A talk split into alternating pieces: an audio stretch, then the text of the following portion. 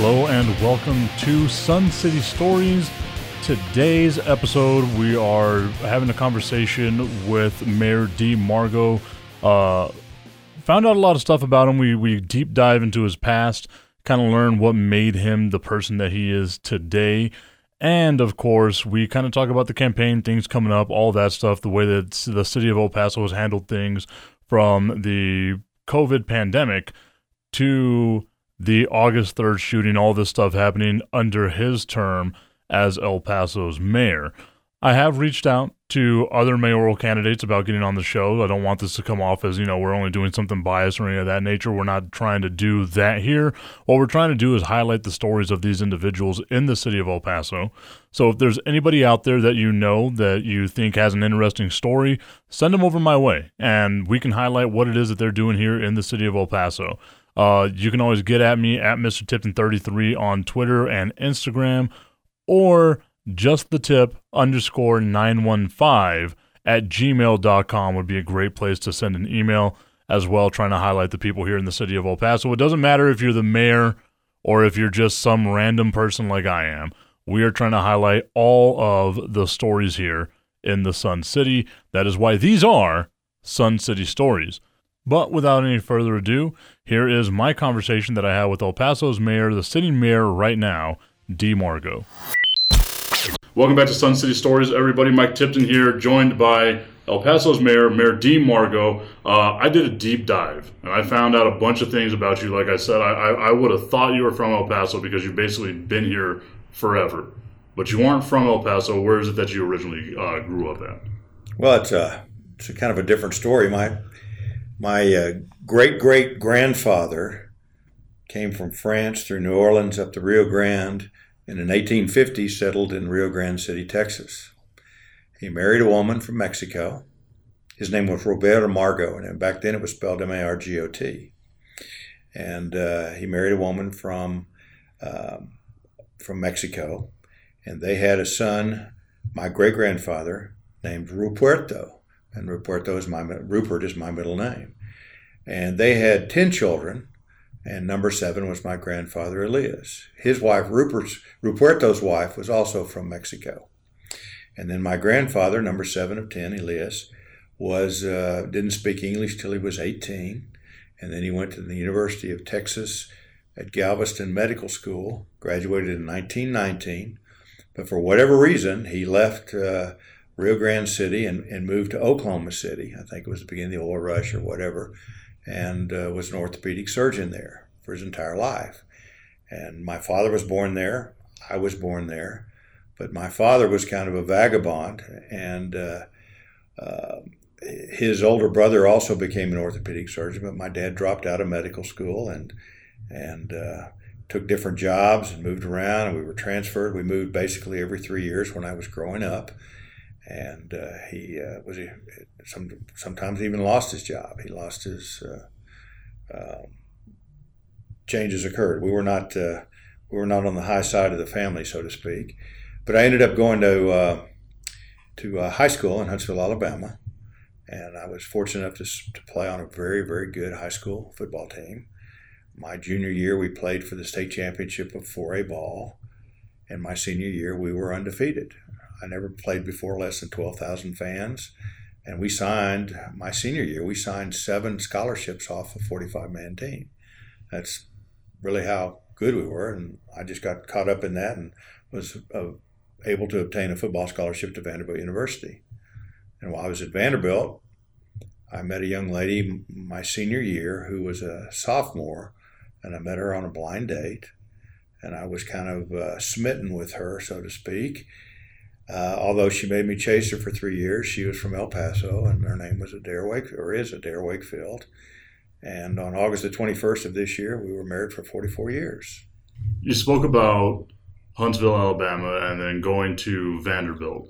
What was it about Vanderbilt that kind of made you go that way? Well, frankly, I wanted to be a doctor. The majority of the guys that I played with went to Alabama, Auburn. Our quarterback went to Georgia Tech.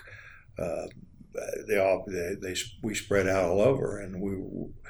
Uh, but I, uh, the, the successful side of my family was my grandfather, and and my uncle, who were both both orthopedic surgeons, and I thought I, that's what I wanted to do. So I not only did Vanderbilt recruit me pretty heavily, uh, of course I was back recruited when they didn't have caps on the on uh, number of signees, and was recruited by many many uh, universities throughout the southeast and and elsewhere, even Penn State and the and uh, Annapolis and West Point talked to me, but uh, at the time that was kind of the height of Vietnam, and that wasn't that wasn't the most appealing at the time. But uh, uh, although I think I would have really enjoyed it, especially West Point.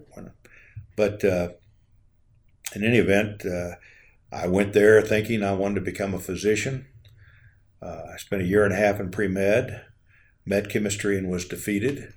And uh, after a couple of semesters of academic probation, it was pretty relevant, uh, pretty evident that that uh, pre med was not my uh, forte, and and so I switched to history and economics, thinking I was going to go to to law school. Vanderbilt did not does not have a business undergraduate degree. They they have a a graduate school of management, but you don't. You, it's arts and science and engineering and nursing, and and uh, uh, so I couldn't do any. I did history and economics, which I thoroughly enjoyed. Uh, but when it when I graduated, the law schools I was accepted to were outside of Nashville. I was still chasing this young lady, and uh, I didn't have any money anyway. I mean, if I hadn't had a football scholarship, I, I don't know that I would have been able to attend college. I certainly wouldn't have been able to attend Vanderbilt. And as I say, my father lost his job the first time uh, uh, right before my freshman year in, in college. And so, you know, I'm just, I was fortunate whenever you played football, was there like a one of those shining moments of glory that you had out on the football field? Well, I don't know if I'd if I'd say glory. Um, I did receive some accolades. I played both ways. And that was back when I played both ways. So I played defensive tackle and I played offensive tackle. Uh, the closest I came to a Walter Mitty experience was my. I was one of the faster players on our team. I ran a four seven uh, forty, and I was like 6'1", 225, ran 4'7", and they wanted me to do fullback sweeps. So in spring practice before my senior year, I got to do that some, but we didn't have enough linemen, so I couldn't do it. But I always I wanted to do that. But I ended up being named all district and things like that, and that's how you know I got my scholarship. So I just was fortunate enough to be on a very good high school team with with tremendous coaching. Is there any chance that we can get you on the UTEP football team now? Although after being injured, I do have one year of eligibility left, but uh, there's no way. And I'm a supporter of UTEP football. Uh, I'm just saying, like the the chance of glory is there. Yes, we, we should go after. I'm that. optimistic. I'm always optimistic, and you know, when I was playing at Vanderbilt, we led the nation in moral victories anyway. So, uh, and my senior year, actually, it seemed like every away game. My senior year, we they had a coaching change, and Steve Sloan, who was supposed to be Bear Bryant's heir apparent, had been quarterback there, and Bill Parcells of New York Giant fame and elsewhere were our, were was the assistant head coach, and they uh, they had both been at Florida State and were recruited there, and they and that was their Sloan's first head coaching job was at was at Vanderbilt. And interesting after the 75 season, Vanderbilt had tied. They actually went to a bowl game against the Peach Bowl. I, I was gone. That was a year after I left. And they played uh, in the Peach Bowl, they played Texas Tech to a 0 0 tie or 10 10 tie or something. It was a tie, something like that. Anyway, 10 10. But uh, in any event, afterwards, Sloan was hired by Texas Tech to be their new head coach and came out with Parcells and, and basically the entire staff of Vanderbilt. I was already in El Paso, so when they would recruit El Paso, they'd call me to participate in their recruiting event. So it was really, it was kind of interesting, a lot of fun. But I remember Sloan calling a, a, team meeting right after two a days uh, at the start of our season and telling us all we were. Uh, and he had his southern twang. He said, "Now, man, I've been looking at our schedule, and I can tell we're everyone's homecoming opponent when we travel." So he said, What I think we ought to do is I think we ought to elect our own queen and build our own float and go from game to game. I love that. Uh, you spoke about your wife. You met your, your wife at uh, Vanderbilt. You, she made you chase her for three years, and I'm assuming that chase is what brought you here to El Paso. Well, after we married, uh, we were in Nashville, and I had started in the insurance business when it was the only job I could find after I graduated, which in 1974 was a recession year, and it didn't matter that I'd played football or graduated from Vanderbilt or anything. I couldn't find a job. I mean, it just they weren't. It was really tough, and the only job that opened up was uh, selling life insurance. So I started out with the John Hancock Mutual Life Insurance Company uh, at $350 every two weeks. And then at the end of six months, that dropped 40%. And the idea was you were supposed to, uh, to uh, have sold enough policies to make up the difference, uh, which didn't quite occur for me, but uh, ultimately we, it, it turned out to be a, a tremendous rewarding profession in the insurance business. But uh, this was before Adair and I were married, and so I uh, I worked in the insurance business and and uh, had my vinyl briefcase because I couldn't afford leather, and my my polyester suits that stated you know stay away from open flame, and that was all I had. I had two pair of shoes and wore one one day and one the next, and that was it. And I went out and tried to sell and, and chased her at the same time. And finally, uh, actually, it was her mother who told her that she should quit messing around and she ought to marry me. So I owe a great debt of gratitude to my 92 year old mother in law who's still here in El Paso, and uh, she's my buddy. But after Adair and I got married, I, we were actually experiencing some success in Nashville. I was doing pretty well in the business, and she was teaching at one of the um, uh, private academies there. And then her father started recruiting me right after we married in 76 to come join him at the John D. Williams Company here. My father in law had taken over the John D. Williams Company, which was a very small uh, general life and benefits, but general insurance, uh, property casualty agency with five employees. It was started in 1929 by John D. Williams, who was my wife's grandfather and my father in law's father in law. And so he asked me to come out. John D. Williams had passed away back in the 60s, and my father in law ran the business. It was a little larger in, from a sales and revenue standpoint than you would equate to an operation that only had five employees. And he asked me to come out. And so I came out. I told Adair, I think it's a great opportunity for us. Her first comment was she didn't want to leave Nashville. Uh, and I said, well, I just, I think it's an opportunity for us. Let's do it. So we moved out, and I started with the John D. Williams Company on March 1st of 1977. I spent uh, approximately four years under my father-in-law. I uh, a, as a straight commission salesman, and that was the way I liked it because I could determine my own destiny by whatever I produced, and uh, I uh, adored working for him. I really, I was very, I was closer to my father-in-law than I was my own father and uh, I doubt very many people can say that. But uh, unfortunately, uh, six days after my 29th birthday, he uh, passed away prematurely of a heart con- of a heart attack, and so. Uh, I was left to decide. There were only six employees at the time, and I was left with the uh, decision to decide what we do next. We had no perpetuation plan. We talked about it. Frankly, he had given me an outline of what he wanted to do in the way of uh, divesting himself of the business, but uh, it had never been implemented. So basically, what happened was I went to my mother in law and to the banks and said, Will you give me credit so I can buy the business? And that's how we did. We started out. So I hadn't even seen the financials when I bought it. I mean, I know we were doing well, but I, I was strictly a salesman and not involved in the, the operation or the financial side. So we bought the business and then we started uh, growing.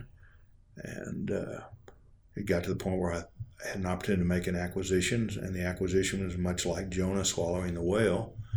I bought an operation that where we went from six employees to 120, um, all leveraged, which was a real challenge. And uh, I had to personally guarantee all the debt, and uh, So it was always kind of a, my responsibility. But that's so we ended up buying an agent, a large property casualty agency here with benefits, and then became the largest in our region. On um, Jan- closed on January first, nineteen eighty four, and uh, and then we went from there and did dealt with the ups and downs and grew the business. So out of all of that, what was it that drove like kind of drove you into doing what you're doing now in politics? Because it doesn't seem like you were going that route. No, it was politics. The last thing I ever thought of. I was always in the background of supporting candidates and providing um, financial support, and that was really about it. Um, in um, 2004, 2005, I can't remember when it was, I was chairman of the El Paso Chamber of Commerce. And while doing that, I would go down to Austin and advocate on behalf of uh, El Paso, uh, the business community primarily in, in Austin and with our legislature. And what I saw was that I, I felt like we were being very poorly represented as a community.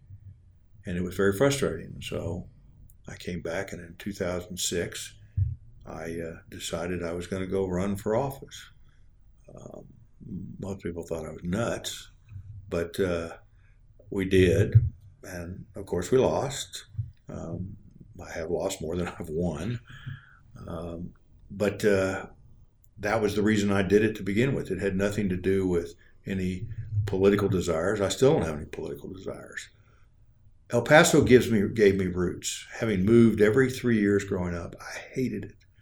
I mean, I lived in Ardmore, Oklahoma till I was three, Jack, uh, Midland, Texas till I was nine, Jackson, Mississippi till I was 12, Dallas till I was 15, and then moved to Huntsville, Alabama, midterm of my sophomore year in high school. And I just, I just, I hated moving. I never had any roots. And El Paso gave me roots. That's why I'm not going anywhere, regardless. Uh, and uh, and I've raised my children here. I have one son here with uh, with his wife, and they have three grandchildren, and they're fifth generation El Pasoans. And and frankly, as I stated on numerous occasions, they're the reason I'm mayor. They're the reason I run for mayor or am running again for reelection. Mm-hmm. Um, it, this is a great community with uh, tremendous people and culture and great opportunities that I think have been untapped. And, and uh, I'm just trying to see what I can do to help move us to the next level, both uh, regionally, statewide, and nationally. Idealistically, what would that next level be?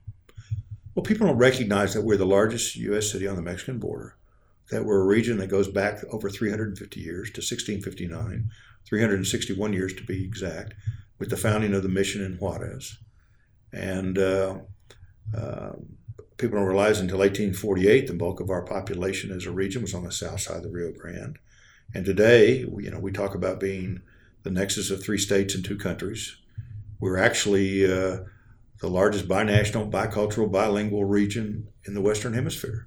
We're a, we're a population of 2.7 million people with an average age of 31. That is that is a tremendous asset and and uh, that's what we're touting from an economic development and recruitment standpoint. I've stated on on many occasions that I think we have more in value in our human capital as a region than there is in oil in the Permian Basin.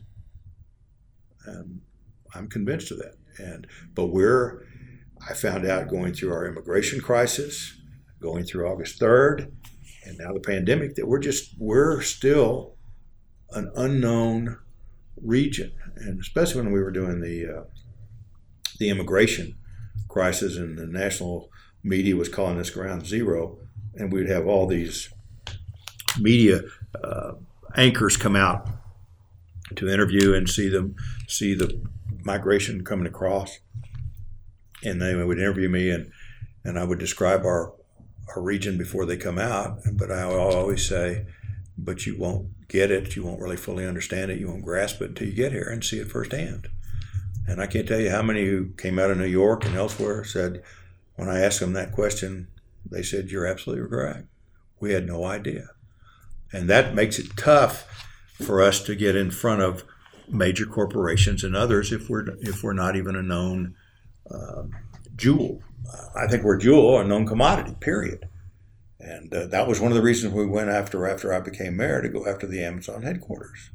Now, I knew our chances were very much of a long shot and slim and none, slim or none, but it was a way to get us profiled. And remember, we actually originally when they put out the uh, the uh, um, opportunity, the proposal, they talked about fifty thousand jobs and um, expansion of 50,000 plus the capital investment. Well, we already did 50,000 for the relocation with Fort Bliss. And we did Fort Bliss from 2005 to 2012, and, and now I think it's over $6 billion or almost $7 billion in construction uh, value plus the movement of the troops in here. We actually did that. So, excuse me, I don't know of any other area in North America that had already done it. So we knew we could do it. We used that as a, as a uh, leverage point. But at the same time, I wanted to showcase all that we have in the way of assets and attributes, which we did. And I think that's what's contributed to the fact that we got the regional distribution center, even though it's right outside and, and Horizon. And uh, it's still, the employees will come from El Paso. And then that's the point of our Borderplex Alliance is a regional uh, uh, play for our entire area. So it's a start there, and, and I think we'll have some more uh, opportunities with jobs and capital investment, which is what's going to need to, to occur for us to come out of this pandemic. You know, we're not going to reopen our economy; we're going to have to rebuild it.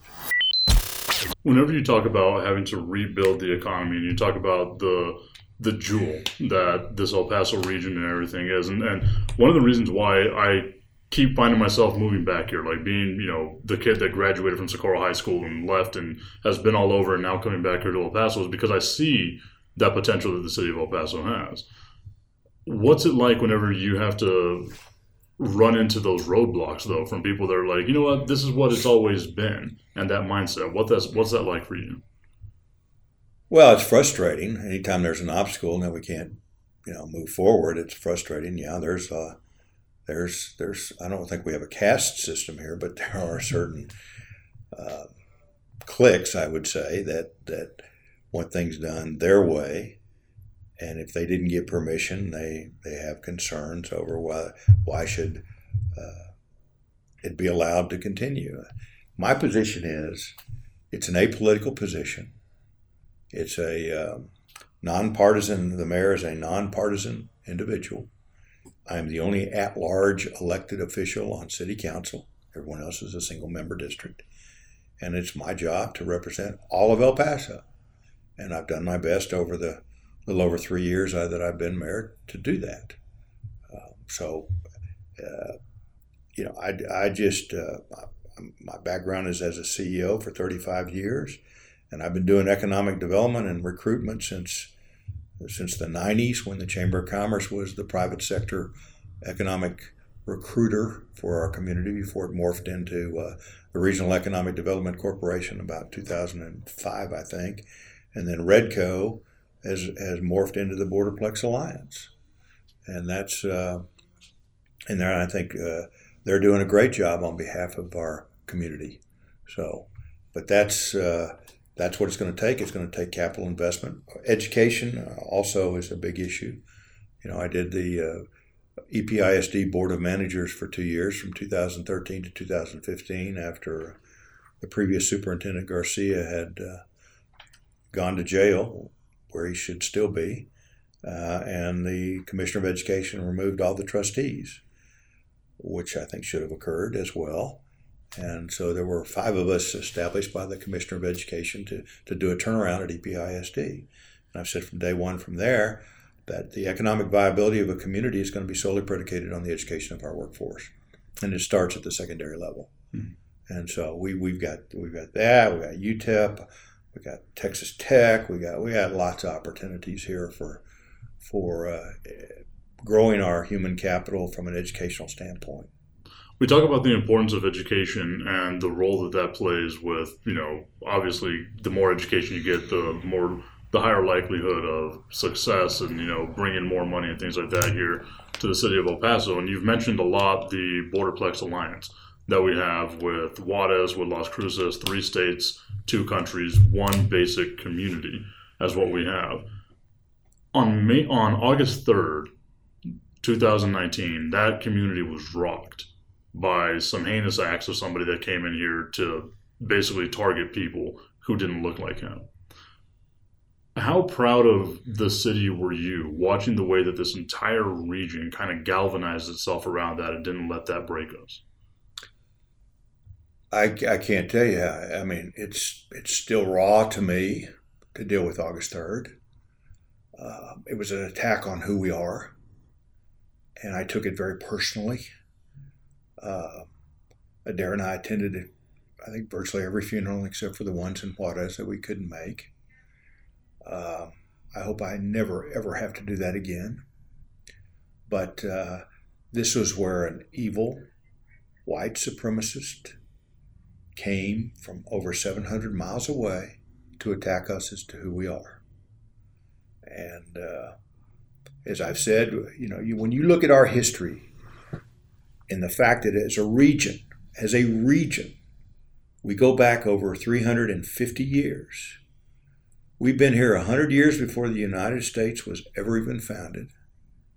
We have witnessed wars and revolutions, and we've survived every one of them. I think our DNA is embedded with the resilience that it takes. And um, and yes, I've been proud and gratified and honored to be mayor of a community that has come together and said basically we're going to overcome hate with love. And we did that. We are doing that.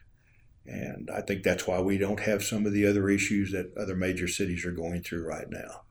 We're a different community that people don't understand, and, and our culture is such that uh, we're a more open culture. Uh, we're a friendly culture. People that come from the Northeast and elsewhere can't get over what our what our nature is like. And I will tell you the week post August 3rd, when every major news outlet from around the world was stationed here in El Paso and broadcasting, every time I did an interview, whether before the interview or after the interview, invariably the comment was made to me, I cannot get over the hospitality of El Paso. And so I just think it's just, it's what makes us special. It's what's unique. We have a great work ethic. Uh, employers are overwhelmed because they come out with some preconceived notions of, about our culture and work ethic, which is which is totally uh, false. So we correct that. The productivity level here is phenomenal. We are a special area, a special region with special people whenever you talk about the culture of El Paso, I know I know this has been you know a little down. This, this first portion of the interview has been a little down. We've we've spoken about you know some personal things, especially about what has to be the darkest day in the history of El Paso. So I kind of want to line it up just a little bit here. You talk about the culture here in El Paso. What's your favorite place to go eat at? Oh, there are several, but I, you know I'll, I'll, have to do uh, L and J. uh, as a, as as one of the many. I mean, the I mean, we got so many good restaurants here. It's hard to pick and choose, and I try to go around to all of them. uh, I got hammered after we started opening the uh, on social media about we uh, on May first when the governor started letting restaurants open some, and I Adair and I went out and said we got to do this. I mean, it's a you know this this I, I don't want to jump around, but this pandemic has, has affected our community from a physical standpoint because we are a highly vulnerable minority population. We're 85% Hispanic. And we have the primary underlying problems and conditions that lend themselves to, uh, to severity when it comes to this COVID 19. Um, we have a high incidence of diabetes here and we have a high incidence among our population of hypertension. And those are the two major causes of death from an underlying condition standpoint. And so we're highly vulnerable. And that's why it's imperative people wear your face coverings, wear your masks, maintain the distancing, and wash your hands. Um, but it is so we had the physical health issues, the limitations economically, which is starting. I believe we're hitting the point where we can't can't keep our economy down anymore. It's become crippling. Uh, too many places are closing their doors. Too many people are unemployed. The CARES Act funding and the PPP program is is is is out unless they re uh, the government redoes an additional one. But in between our physical health and our financial health or our economy is our mental health. And our mental health is being strained by those who have been impacted with the illness and their family strain, by those who have been impacted by the financial strain, the inability to, to work or pay their rent or, or have those basic necessities that they need. And then you've got just the general strain of, uh, of the, uh, of the um, uh, not the lockdown, but the fact that we're quarantining and staying at home. And initially we were quarantining where you had to stay home. And that creates all kinds of strains within families and others. And then trying to get the kids back in school, which they're not, they're only part time, and, and the distance learning, the strain on parents, especially if they work. How do they do that? I mean, this is this has just upended us nationwide, worldwide, and uh, we need to get through it. We need a vaccine. Nothing will change. I, I say we can't put it behind us until we have the vaccine, and hopefully that's coming out.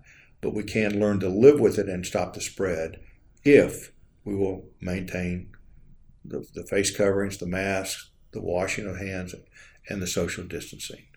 Whenever you see like reports that come out nationally saying that El Paso is one of the worst whenever it comes to you know, keeping the distance and, and wearing their face masks.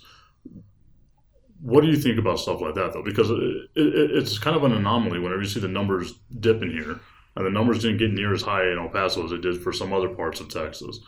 Whenever you see something like that come out, does that is that frustrating to you, or is that something where you just say, you know what, we all just need to get on the same page? Well, I don't think it's necessarily factual. Mm-hmm. The New York Times called me four or five weeks ago for an interview because they said we were ranked as one of the cities most wearing masks. And uh, so I just think that there's, you know, there's there's all kinds of anecdotal misinformation out there. Mm-hmm. I'm seeing people wear them. I think we're I think we're doing a pretty good job as I drive around, as I go downtown, as I go and see people. I, I see a lot of mask wearing, and uh, you know, employers are supposed to make sure they do that. Uh, if there's distancing within an office, you, you can you don't need to wear your mask. But uh, you know, I'm I think we're doing a better job than we get credit for, and our our numbers thus far are showing it. My concern is our number of deaths and what is. I still want to maintain the limitations on on essential versus non-essential travel between back and forth with Juarez. Um, I think we still have too much non essential travel going back and forth. And if you're a citizen or, or a, green card carrying a legal resident, uh, you can go back and forth. But, but according to the data I'm hearing from CBP, there's still a great majority of people going back and forth for non essential items like haircuts and meals and things like that. And we just got to be careful of that. Community spread is what's driving what what our uh, our infections. Now, right now we're down, we're plateauing. I'm just I'm waiting to see what the Labor Day numbers will look like and and what kind of impact we'll have. It's imperative though that people um, get tested if if they want to be tested. You don't have to be symptomatic to be tested. If you if, and I encourage people to do that. One of the big topics, especially recently here in El Paso, has been the uh, release of cluster information um, you know, there's a lot of people out there that want to say, okay, well, we want to know where all the clusters are. And there's a group of people out there saying, you know what, we don't want people to necessarily know the clusters because we don't want fear and things of that nature. Where do you stand on that issue when it comes to the cluster information? The only cluster information that the state of Texas allows us to release when you name the, the, the business or the, the location has to do with nursing homes who receive state funding, Medicaid funding. The state has said those will be disclosed. Otherwise, state statutes, the law says we can only disclose um, statistical information, period. We cannot disclose the name of the business. We have three attorney general opinions that so reinforce that, even though the media has asked what we can and can't do. In each of those incidents, there were three requests made. The attorney general's office stated that you cannot release that information under our confidentially confidential um, confidentiality statutes that we have. So it's become a bit of a political football with some members of of council who keep saying, "Well, we want to vote to release." Um, if in fact council had voted to release, I would have vetoed it. I'm not going to allow us to be stupid and uh, violate state law, uh, which is the it's the bottom line. It's statistical purposes. So if you go on the dashboard, you can see the various businesses. But the other part of it is on the condemnation and the, and the in most cases, our spread is not as a result of the business, it's a result of the community. It's called community spread. So if you have two employees, and a cluster is defined as two or more positives. So let's say you have two employees as, you're at XYZ Sporting Goods, whatever it is, and you have two employees who test positive. But they got the they got the contact was in their families or in another social gathering, had nothing to do with the with their place of business and yet, we would have members of council who would say, well, or, or some in the media would say, well, I want you to disclose that you had two employees who are testing positive as a cluster. That to me, that doesn't make sense. Mm-hmm. That's not applicable. It's not germane. It's not. It's not. Uh, it's not not what you should do.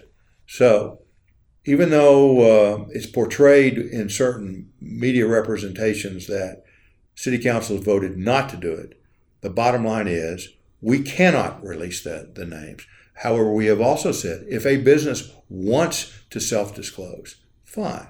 But it's not the obligation of the city to disclose that business's name, period. So, for statistical purposes, you can see the various types of businesses and the numbers of positives that have occurred from, from those types of businesses. We spoke earlier about not needing to restart uh, the economy, but the need to rebuild the economy. With the election coming up, that's going to be, I'm sure, a point, a sticking point for you and some of the other candidates out there. What is your plan that you have for re, uh, rebuilding our economy here in El Paso? Well, the irony is when the city's economic development department has been relocated from a city facility to the Mills building to be in close proximity to the Borderplex Alliance, which is our private sector uh, recruiter for the entire region, southern New Mexico, Juarez, and El Paso. And our economic development department works very closely with them. And uh, we, are, we actually have, irrespective of this pandemic, more active prospects and visits that have occurred than at any other time in our history. We are uh, we announced Amazon.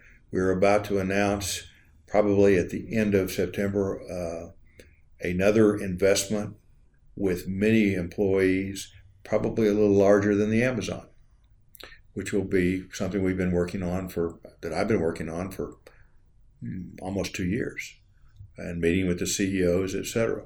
We're going to announce some other things coming forth. So, the real opportunity for us to rebuild our economy, taking advantage of what we have in Juarez with the maquilas and the manufacturing, is the uh, is what they call, I think, if the buzzword is correct, resourcing or whatever, uh, coming back from China. Hmm. And uh, you've got warehouse distribution, you got manufacturing, you got lots of things that we're going after to do that. And and you know, I've only been mayor for three years, but since I've been mayor, we have added since June of 17 to date, we've added 4,155 jobs and 808 million in capital investment, and that's um, almost twice as many jobs as my predecessor brought in during four years, and it's about 300 million more in capital investment in only in, in less than three years. So that's the key for our future is is is is the economic development, and and uh, we talk about our brain drain and people moving away and all. That. That's how we keep them here. And then we have, you know, with Texas Tech, and we got the new dental school opening up. Uh, that'll be an economic driver for us. The med school is. People don't realize that the, the that the Texas Tech Medical School here requires you to be bilingual when you graduate. You actually are bilingual as you go through it. And it is the only med school in the United States that requires a bilingual graduate graduate for, for, for an MD. And that is something that's unique. And unfortunately, I hear people don't know that. The dental school will also require you to be bilingual. And if you show up and, and don't know Spanish, they'll put you in immersion until you do. And, uh, you know, we've got the nursing school there, UTEP. UTEP has a new president, Dr. Wilson. I, I think, uh, uh, I mean, a Rhodes Scholar, uh, former Congresswoman, former Secretary of the Air Force, former president of, a, of another university in South Dakota. I mean, we, we we, have some great opportunities here. We speak about the opportunities here being in El Paso, and one of the one of the uh, articles I looked up whenever it was speaking about you during my research was that you didn't want to be a politician, but you felt that El Paso was being ill served. And we addressed that a little bit earlier in this uh, conversation as well. Do you fear that if you are not elected, that El Paso will go back to being ill served, or do you feel like it's still being ill served and you're just kind of chipping away at it right now? Well, let me try to answer that without uh, without denigrating as best I can. I think we're on the path. I've had some opportunities uh, with the U.S. Conference of Mayors and national opportunities. Uh, there's a podcast coming out that I did with Kevin Faulconer, the mayor of uh, San Diego, and um, uh, I can't remember the former Homeland Security, Chircani, Chir, whatever his name, uh, with with Bush with President Bush. And yet I'm the bulk. It's a podcast on immigration that I did with the Brookings Institution, and that's coming out I think this week or next week that I did some months ago. Uh, I've had the NPR has, has uh, uh, interviewed me, but PBS we did a we did a real special on uh, both immigration and on August third that was aired nationally. Uh, I've been on Face the Nation. I've done numerous panels. We have never had that from mayor. Um, Judge Samaniego and I are totally in sync. I understand that we've never had a close working relationship between our county judge and the mayor. Judge Samaniego and I do. We talk frequently, and all of our emergency orders under the pandemic are identical. So I think we're doing the things, and I have, after having served in the legislature, I still have relationships in Austin that open the door. I testify on tax bills with Ways and Means and Senate Finance. I know a lot of those people. I've, I've known the governor for 20 plus years. Um, um, I can deal in Washington. I've been working on immigration reform with some people, but that kind of got put on a back burner with uh, this pandemic. Uh, so I think uh, if you look upon the mayor's role as to be the outward personification of our community, I think we're making great progress, and I'm doing the best I can. And unfortunately, some of these crises has allowed me to uh, to be out there. When it started with immigration, uh, you know, I've done. I can't. There's not a. I've done worldwide media. I've done. I've done Germany. I've done German media. I've done uh, Sweden. I've done uh, Switzerland. I've done Reuters, Great Britain. I've done. I've interviewed with The Economist. Uh, there's I don't know of any publication, frankly, of any significance that I haven't had a chance to to visit with. I've done all the major networks, all the cable networks, uh, and uh, try to portray El Paso and educate people at the same time as to who we are. The feedback I've received from, frankly, all over the United States has been very positive from people who say, I had no idea. So I want to I want to continue the trajectory. Um, I want to I want to lead us out of this pandemic. Um, I'm not running to sell cars or do anything else. I'm strictly running to uh, to uh, to lead El Paso and doing the best I can given the challenges we've we've had. Whenever this election comes and goes, and we go with the hypothetical of if you were to lose, are you just completely stepping out, or are you going to say, you know what, I have this cause, and I am going to fight and continue to fight and be in the public eye to get this cause in the city of El Paso? Well, my business sold in, in 2012. I lost my reelection and uh, to, the, to the legislature. And uh, when the business sold, um, I don't have any need to continue. I'm, I'm basically retired. Okay. So I serve on the Cancer Prevention and Research Institute of Texas, CPRIT, which gives out 300 million a year in research grants and prevention grants. Um, I've been doing that since 2015. Um, my biggest goal for that is to get more research grants for UTEP and Texas Tech. Uh, we've got some and, and things like that. Uh, I run Operation Noel, which is the charity that provides 20,000 coats for kids at Christmas time and has done that in one form or another since the 30s. And I took it over personally in 2006. I'd actually been doing it since 1990, uh, about 93 or 94 when we had the, we had a fund here called the Border Fund. Um, I still do that. Uh, I'm not closing my door. I love El Paso, and uh, but I would just I'd hope I'd have the opportunity to continue and uh, complete the uh, the complete the task that I've started. Mayor Margo, I want to thank you so much for your time today, sir. Um, the best of luck in the upcoming election. But just know that I am rooting that if you do not make it, that you make the UTEP football team. Like we need to get this done.